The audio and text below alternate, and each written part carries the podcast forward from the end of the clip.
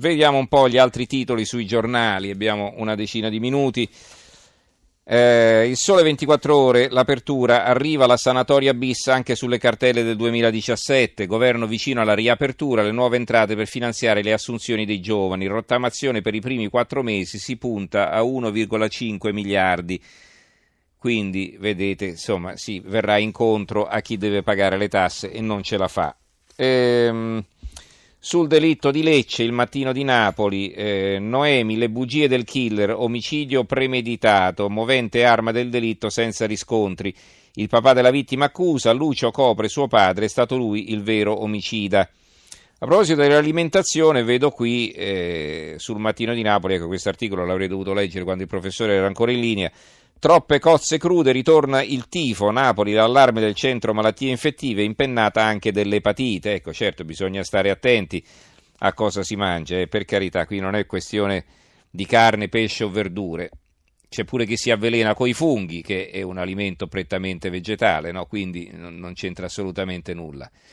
Poi, ehm, Sempre su Lecce, eh, la Sicilia, Noemi, il vero colpevole è il papà del fidanzato, parla il padre della ragazza uccisa, il padre evidentemente è stato intervistato dal quotidiano La Sicilia. Eh, il manifesto, un altro titolo da segnalare, sulle banche tanto fumo e poca inchiesta, pochi mesi dal voto il PD ha scelto i membri della commissione d'inchiesta sulle banche, tutti ultra renziani. Sul eh, Mose invece, dopo la sentenza che abbiamo anche commentato ieri, ci sono vari articoli, in particolare sui giornali veneti. Allora, la nuova di Venezia di Mestre, Mose, l'ira di Cacciari contro il PD. Cacciari contro il PD. Fu sbagliato fare gli sceriffi. Prescri- Orsoni, prescritto per poche settimane. Il sindaco Orsoni, amico e successore di Cacciari, lo difende. Cacciari dice: Ecco, l'abbiamo costretto a dimettersi eh, e, e, poi invece abbiamo scoperto che era innocente. Ricordiamo, era, eh, c'erano due capi di imputazione contro Orsoni, per uno è stato assolto e per l'altro invece eh, è scattata la prescrizione.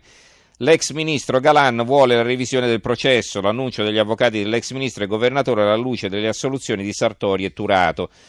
Il bottino, recuperati solo 44 milioni su un miliardo, un miliardo di euro sparito nel nulla, sinora lo Stato è riuscito a recuperare solo 44 milioni anche se la partita non è chiusa.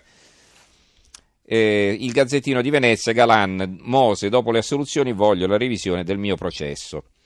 La stampa di Torino apre con l'economia, la manovra arriva a 18 miliardi, la strada per votare a marzo, il Colle vuole un decreto per evitare ricorsi sulla legge elettorale, ma il PD teme imboscate previsti più fondi contro la povertà e nuova rottamazione dei debiti fiscali.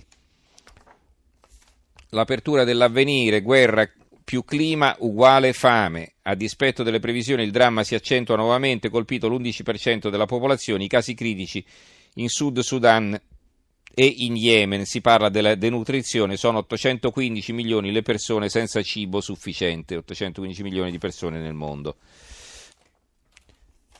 Una notizia di carattere medico sulla città di Salerno, poi queste notizie vanno sempre diciamo, approfondite. Salerno sbarra la strada al tumore, il Dipartimento di Farmacia scopre un marker specifico per la diagnosi del, cal- del cancro al polmone, si aprono nuovi scenari nella terapia farmacologica di questo temutissimo male.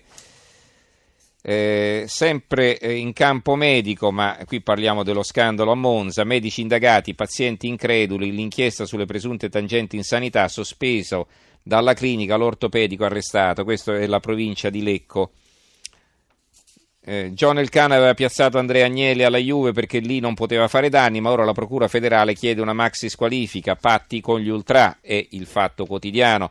Tornando alla stampa, a centro pagina c'è una foto di una piantagione di marijuana Marijuana, la rivolta delle regioni Emiliano, il, governatore della regione Puglia, pronti a produrre quella terapeutica, altri governatori disposti a seguirlo. Il prezzo fissato dal governo per la cannabis è di 9 euro al grammo. E eh, ci, sono, un, ci, sono, due giornali, eh, Libero e eh, La Verità, che si occupano una questione che riguarda Giorgia Meloni libero. La, la Meloni non può essere patriota, al massimo matriota, censurata sul web. Il video del presidente di Fratelli d'Italia oscurato perché Facebook ritiene troppo di destra dire che l'amore per la nazione è un valore. La Meloni cita la patria, Facebook la cancella, questo è il titolo della verità, imbavagliata dal social network. La verità intervista anche lo scrittore Antonio Pennacchi, neanche Pertini censurò i nostalgici, Maffiano lo fa.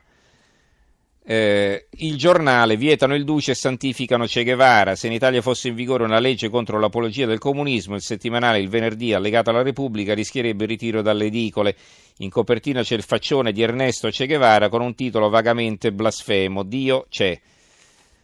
Eh, volevo leggervi eh, poi un paio di eh, commenti eh, su altri argomenti. Va bene, intanto vi dico anche che il Dalai Lama è in Sicilia. Eh, vediamo una foto insieme a Enzo Bianco, il leader spirituale buddista in Sicilia, fascia tricolore a Dalai Lama ed è subito polemica.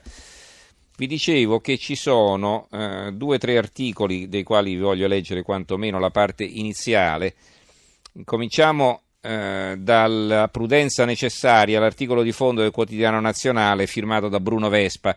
Si può morire per una nobile causa, certo, altrimenti non esisterebbero gli eroi. In politica, terreno di scarsi eroismi, i partiti si muovono cercando di interpretare i sentimenti del proprio elettorato ed eventualmente di quello che vorrebbero conquistare. Lo Ius Soli è una nobile causa, politicamente tuttavia assai rischiosa per chi la sostiene non solo difendendo il proprio terreno elettorale, ma cercando di rubare qualche piantina a quello del vicino. Romano Prodi ha ragione quando dice di conoscere tanti immigrati che parlano il dialetto reggiano e non capisce perché non debbano avere la cittadinanza, contribuendo peraltro al nostro futuro pensionistico. Ma poi aggiunge che i candidati alla cittadinanza dovrebbero conoscere i rudimenti della Costituzione, che molti italiani ignorano, e altri dettagli non dettagli.